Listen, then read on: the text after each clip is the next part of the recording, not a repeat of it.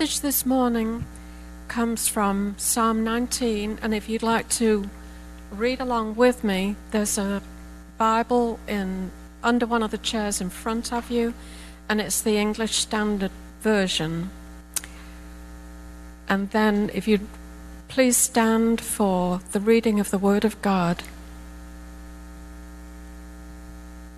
Hear the word of the Lord. The heavens declare the glory of God, and the sky above proclaims his handiwork. Day to day pours out speech, and night to night reveals knowledge. There is no speech, nor are there words, whose voice is not heard. Their voice goes out through all the earth, and their words to the end of the world. In them he has set a tent for the sun, which comes out like a bridegroom leaving his chamber and like a strong man runs its course with joy.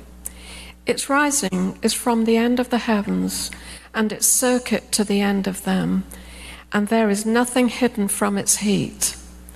The law of the Lord is perfect, reviving the soul. The testimony of the Lord is sure, making wise the simple. The precepts of the Lord are right, rejoicing the heart. The commandments of the Lord is pure enlightening the eyes. The fear of the Lord is clean, enduring forever. The rules of the Lord are true and righteous altogether. More to be desired are they than gold, even much fine gold, sweeter also than honey, and drippings of the honeycomb. Moreover, by them is your servant warned. In keeping them, there is great reward. Who can discern his errors? Declare me innocent from hidden faults. Keep back your servant also from presumptuous sins. Let them not have dominion over me. Then I shall be blameless and innocent of great transgression. Let the words of my mouth and the meditation of my heart be acceptable in your sight, O Lord, my rock and my redeemer.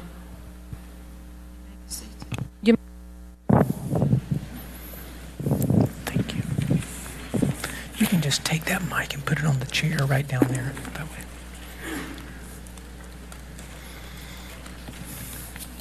Well, thank you, Noel, for reading this morning. Would you pray with me?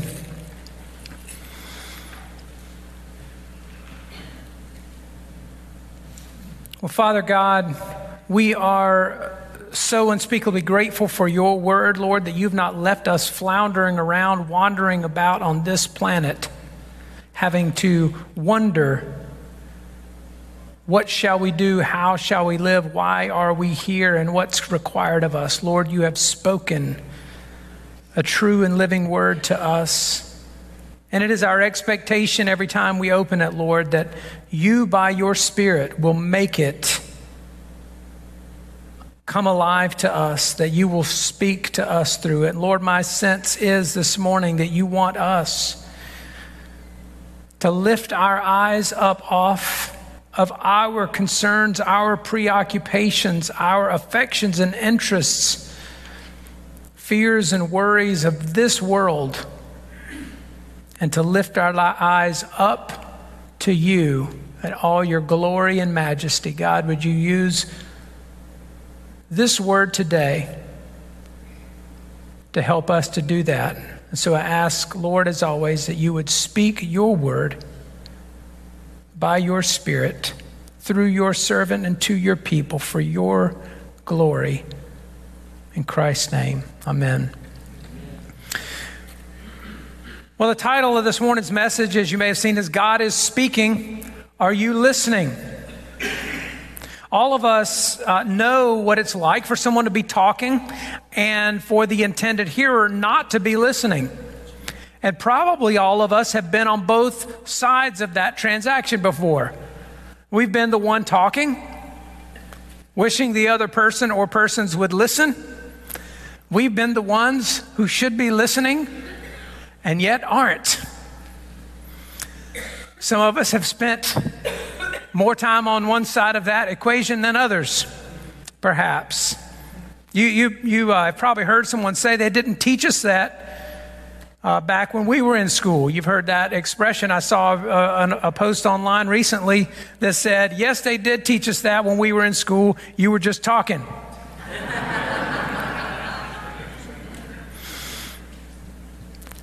We might also picture a family driving down the highway. Maybe you've lived this one to one in one way or another as well. But a family driving down the highway, dad is trying to talk to the kids in the back seat but they're fussing with each other. And meanwhile, they have their earbuds in anyway, listening to music or something else. They're listening to the, the background music of the game they're playing. They're watching a movie, songs, whatever it is. They've got earbuds in. They're fussing with each other. And dad's voice just becomes background noise to the things they're really listening to. Well, as you know, culturally, there's a lot of noise that we live among. Lots of voices speaking all the time. There are people speaking in the public square, including us, or, or writing what it is we're speaking, so kind of more in a figurative sense, but speaking all the time about various issues. And we tend to speak with them authoritatively. In other words, we, we, this is how it ought to be.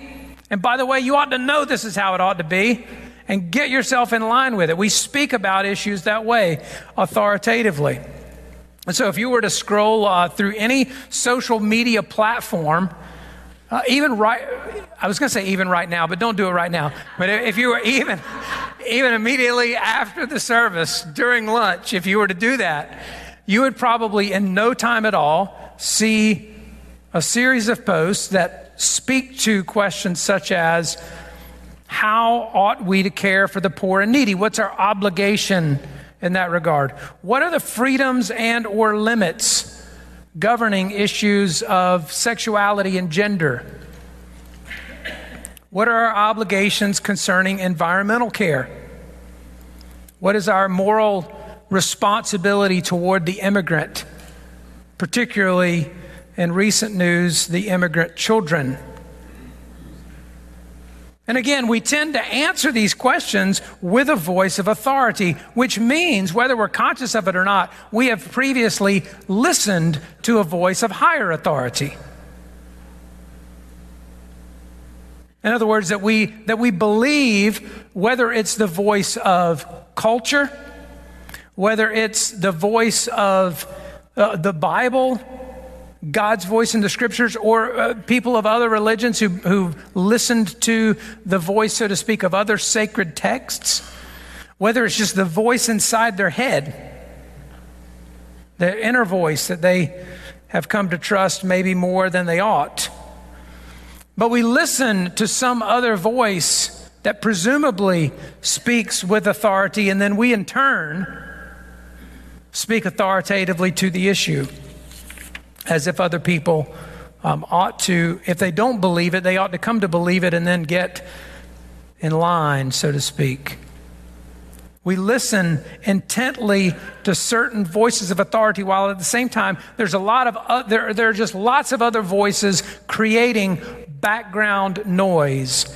And into all that noisy scene, God is speaking. Are we listening? That's the question. Do we only hear his words when they confirm what we already think? Do you realize how often we believers have selective hearing? Like we hear the things, the, the, the words of God, either spoken in sermons, read in devotionals, even portions of the scripture, we hear the things that affirm what we already believe, tend to miss the things that might challenge us. Do we only hear the words that confirm what we already think? Do we only listen to the words that are about us? Or do we hear the message that He intends to hear for us? He is speaking. Are we listening? And Psalm 19 addresses that subject. So I want to observe here this morning uh, three facts about the voice of God. Number one, that God's voice speaks to all people through creation. Number two, that God's voice speaks with precise clarity in the scriptures. And number three, God's voice demands our humble response. So, first, let's look at the fact that God's voice speaks to all people through creation. And you saw there in verse 1, and you probably, if you've been a student of the Bible for any length of time, you know at least that verse of Psalm 19. The heavens declare the glory of God, the sky above proclaims his handiwork. The heavens declare, the sky proclaims. Creation has something to say, something it is saying to us. As if serving as the herald for the king, the town crier who goes out and announces to subjects a message. Creation has something to say, and it is not just a whisper or just a passing comment. Verse 2 says, Day to day pours out speech, and night to night reveals knowledge. Day and night,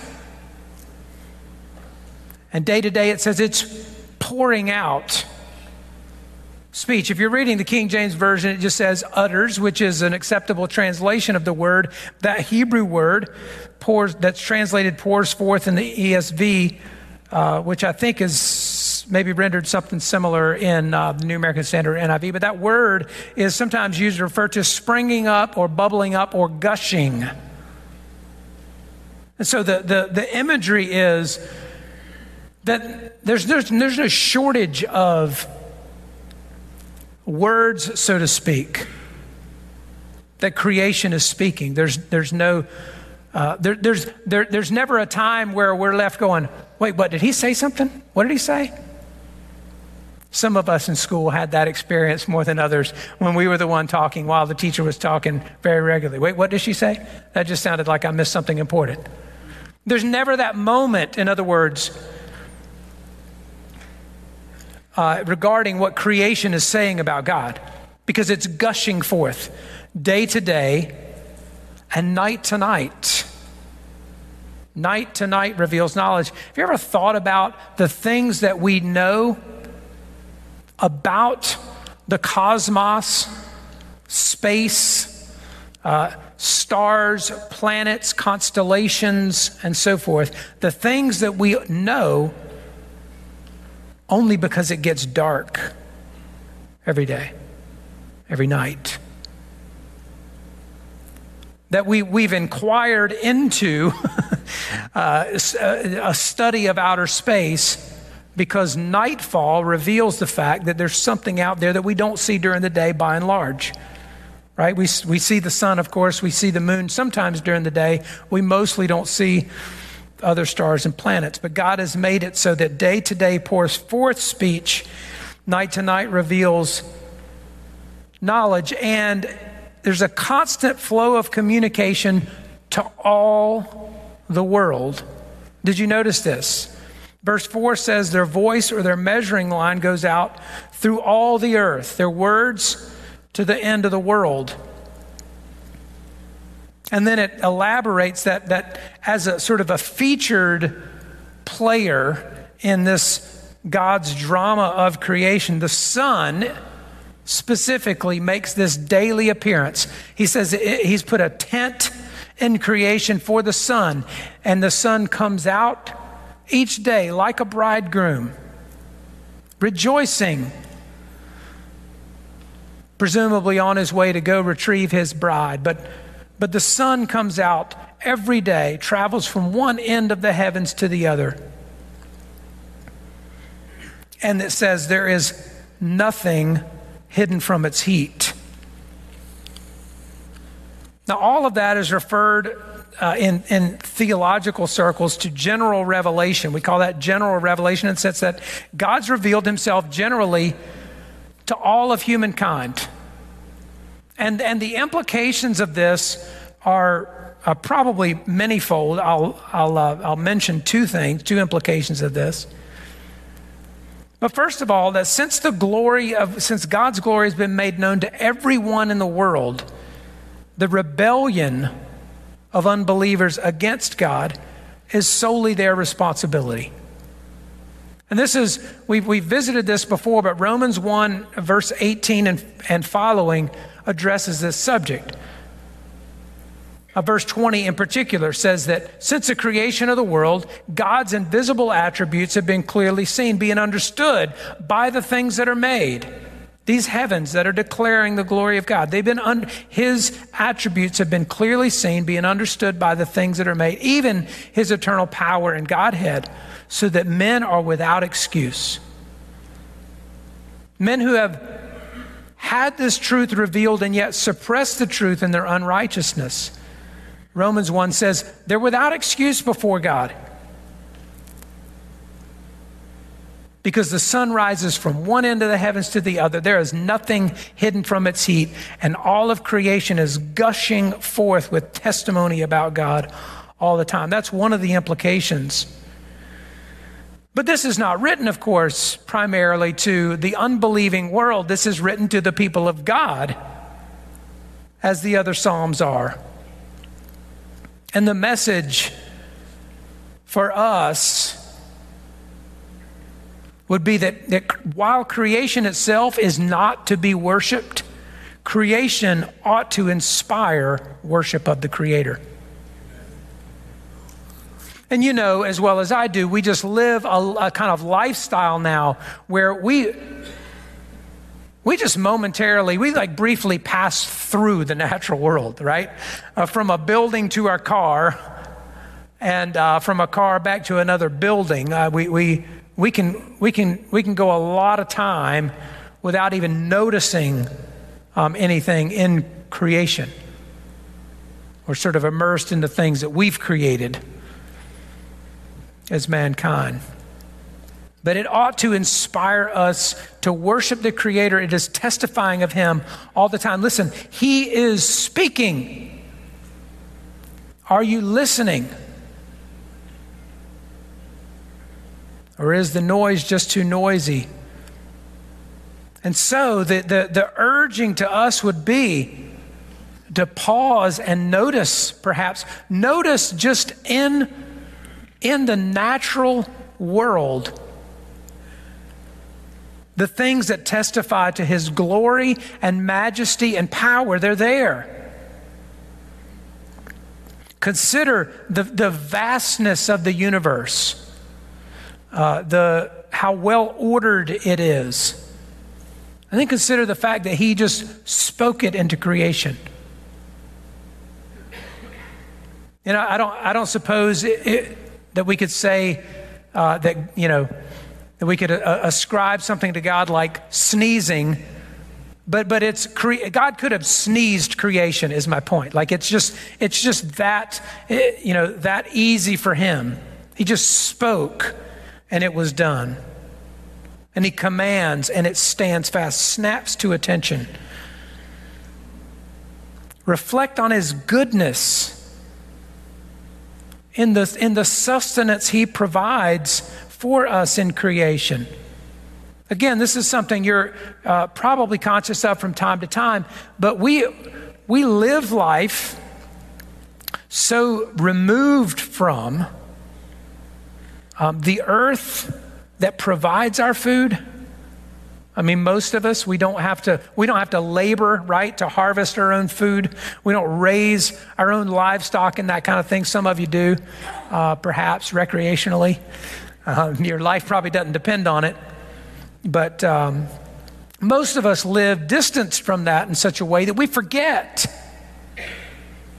that God is gracious to us, that God is good to us to provide all of that, that He does shine sunlight in just the right amounts in places where that can grow, that He waters the earth that produces vegetation for food and so forth. Reflect on his goodness in that way. Consider his kindness in creating things that are beautiful and pleasant. And think about, you know, the sun could just set, right? Like he could have just made it so the sun rises and the sun sets. But very often when the sun sets, it is stunningly beautiful. What a gift that is. Have you ever just stopped to consider that? Just the kindness of God in creating things that are just beautiful and pleasant inherently. The beauty of a sunset, the fragrance of flowers, the juiciness of watermelon, some of you have enjoyed this week.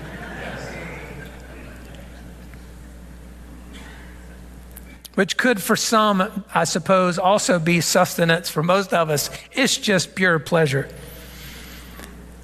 But make time to pause and listen to what creation declares about our great and glorious God and give him thanksgiving and praise because he's speaking to all people through creation. Number two, God's voice speaks with precise clarity in the scriptures.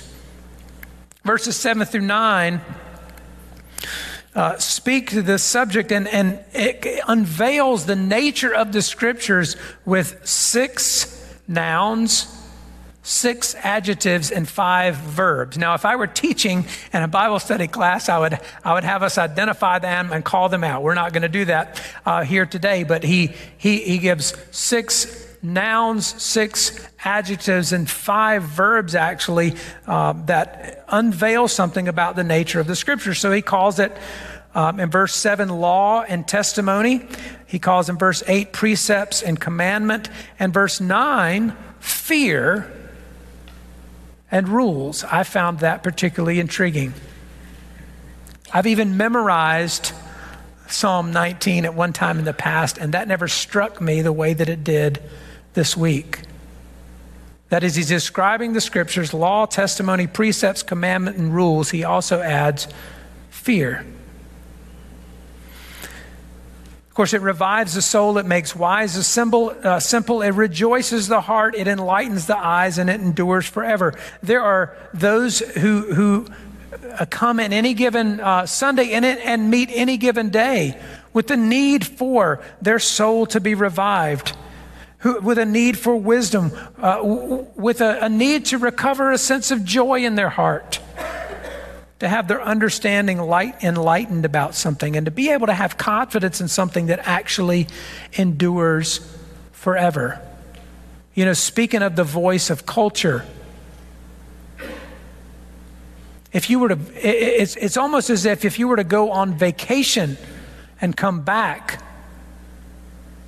you would almost have missed some moral shift somewhere where the, the, the, the, rules have changed, so to speak, for what we're supposed to believe and value. And if you don't, um, everybody's going to be outraged that you don't or whatever. The, the, the, the shift um, in sort of the mind of the culture has happened rapidly over the last 10 or so years. It's, of course, it's been shifting forever.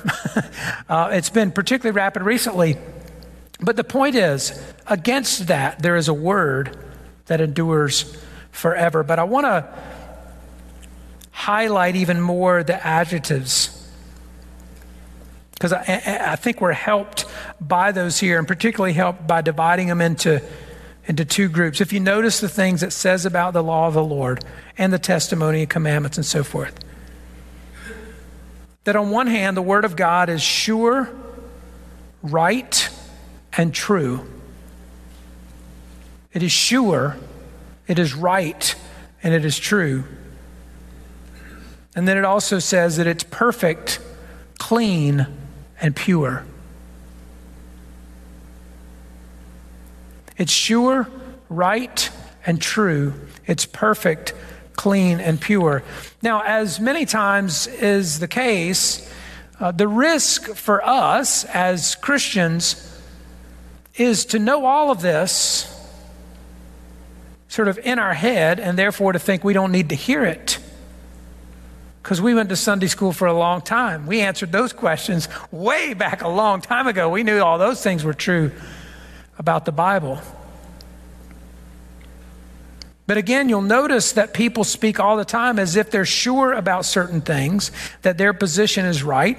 Sometimes they, they think, uh, as I said, you should know that it's right, and you should bring yourself in line with it. I just want to, to underscore here, there, to, to sort of disrupt our assumptions.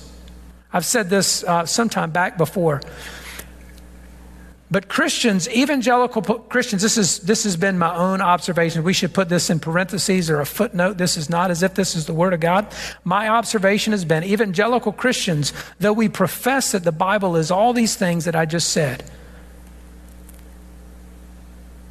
we don't always believe it. Or I should say, uh, much of what we, we uh, make as set as, a, as the foundation of our belief and our living, much of the uh, much of the, the values and convictions or whatever that fuel our public discourse do not come from the Bible.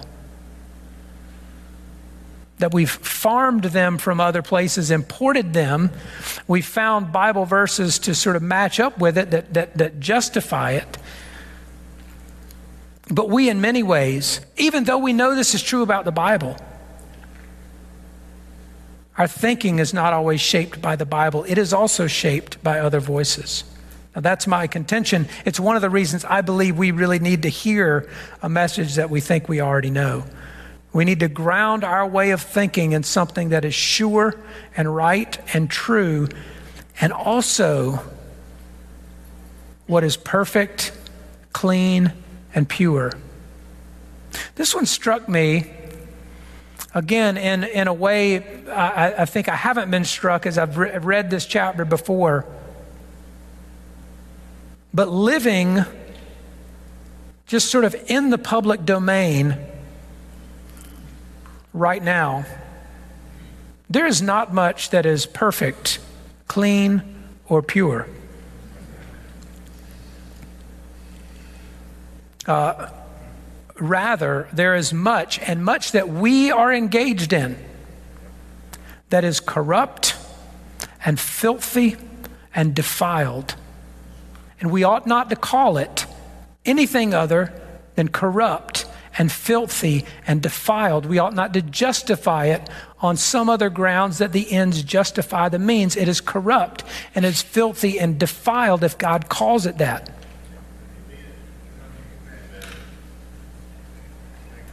But His Word is perfect and clean and pure. And so we, we need for our thinking and our affections to be transformed by that. And so, how do we do that? Well, a, a, Christian author named Barbara Hughes said, You can never have a Christian mind without regular reading of the scriptures and serious Bible study. Why is this? because you cannot be profoundly influenced by what you don't know. You cannot be profoundly influenced by what you don't know.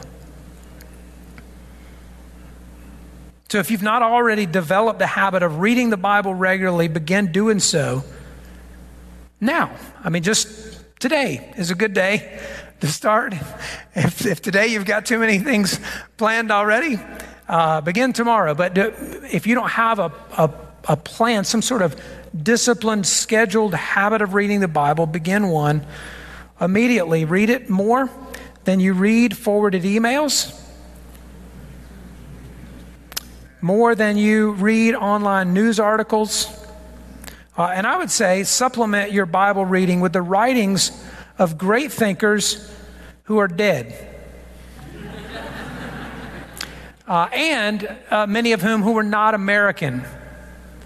Okay, and the, and the point being, uh, read from people who take you outside of your 2019 Wilmington, North Carolina, USA context, okay? Because we're all hearing the same background noise, right? We're all, we're, we're all traveling at this frenzied pace, uh, hearing everything that, that, that um, obscures our understanding of what we need to understand and so forth. If we can occasionally listen to somebody who has lived outside of that context and how they understand the scriptures, how they understand the nature of God, our relation to Him, our response to Him, and so forth, uh, we are helped by that. as I said, develop some scheduled, disciplined approach to studying and let the Word of God uh, shape the way you think. God speaks with precise clarity in the scriptures about all the big questions of life, like the ones I referred to earlier, about how we ought to think and live. But as I said, we, uh, we can read it selectively, harvest the things that undergird what we um, already believe, and that sim- simply affirm the way of living we, uh, we want to embrace and that we want other people to embrace along with us. We need to find a way to turn the background noise way down and listen intently to the voice of God in the scriptures. I mean, if you could imagine the sort of hypothetical scenario of traveling uh, to the other side of the world to some secluded place where you lived just among a small community of, uh, of believers and devoted yourself to study of the scriptures, to the writings of the great thinkers of, the, of, the, of church history, and to prayer, and then working living, and living together in community. I'm pretty much describing the, the life of a monk. I'm not saying, by the way, I'm suggesting that you go do that. I'm just saying if you can imagine the scenario of pulling, of pulling yourself totally out of your, your context and devoting yourself to the study of Scripture and prayer. Do you really believe that when you came back, you would think all the same ways that you think about things right now? Do you think you'd be concerned in the same way about all the same things? Almost certainly not. And so the point is because we can't travel around uh, to the other side of the world, most of us, and spend two years in seclusion, um, then, then whatever we can do to turn down the background noise and to listen intently to the voice of God and really let it change the way we think, it will therefore change the way we live. I'll conclude with uh, point number three quickly here, and that is that God's voice demands our humble response. If you look uh, in verses 12 and 14, you get this response from David that, that suggests the person who comes to understand the fact that the Word of God is sure and it is pure. Uh, that, as he says in verse 11, that by them your servant is warned. When we come to understand that, it demands a response like David offers. Verse 12 says, Who can discern his errors? Declare me innocent from hidden faults. Now, I love this because this is David who has a, a heart after God's own, is a man after God's own heart, right? But he's basically saying, Oh Lord, I need grace. Who can discern his errors? Declare me innocent from hidden faults. There are things I'm guilty of, I don't even know I'm guilty of. This is what he's saying hidden faults. Things flawed in me I don't even know about. Lord, declare me innocent from those. Well, on what basis would God declare you innocent from those or declare me innocent from those? Only by His grace. Only by His grace. And then he goes on to say, Keep back your servant also from presumptuous sins. Don't just declare me innocent from the, the faults that I don't even know I have. Keep me back from the presumptuous sins. Or the NIV says, willful sins. Lord, keep me from committing the sins that I choose to commit. Because I, I not only need your grace to cover the things I don't even know about, I need your grace to keep me from my doggone self. Throwing things down in front of us, in front of me, and then say, oops, I tripped. Causing myself to stumble. Lord, keep me back from presumptuous sins. Let them not have dominion over me. Then I shall be blameless and innocent of great transgression. And then this other verse that you probably know from from uh, chapter 19. Let the words of my mouth and the meditation of my heart be acceptable in your sight, O Lord, my rock and my redeemer. If we've really, if we've really heard his voice, if we, had, if we have discerned a sense of His glory and majesty through the voice of creation, if we, have, if we have understood His perfection and truth and righteousness and purity and cleanness, this is the only way to respond. Oh God, forgive me for what's in me, forgive me for what comes out of me. Lord, make me more like yourself, more like you want me to be, lest I stumble over my own presumptuous sins. And of course, that leads right to the gospel, right? That, that, is, that is why God, from the fall of man, set about to enact a plan to save man from his sin. Because all of man, including you and I, are in that same condition. And that He must provide a way for us to be forgiven, for a, a, way for us to become more holy, more like Himself. And of course, He has done that through the death and resurrection of Jesus Christ. But God is speaking. God is speaking. It's gushing forth. And are we listening? Because what happens when the voice of God becomes the background noise? Because we're listening so intently to all of the other voices around us, clamoring about by whatever they're saying. Would God just turn the volume down for us on every other voice but His and change us by that encounter? Let's pray together. Lord, we acknowledge freely um, that we are people like David, unable to discern our own errors. There are things inside of us twisted, broken, skewed, even corrupt and filthy and vile, Lord. Things that are hidden from us that we can't even discern.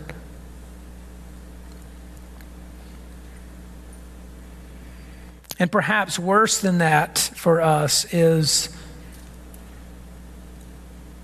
the admission, Lord, that there are things we do know about ourselves, Lord, that we willfully go our own way, that we willfully violate your statutes and rules and commandments, that we don't listen to your testimony.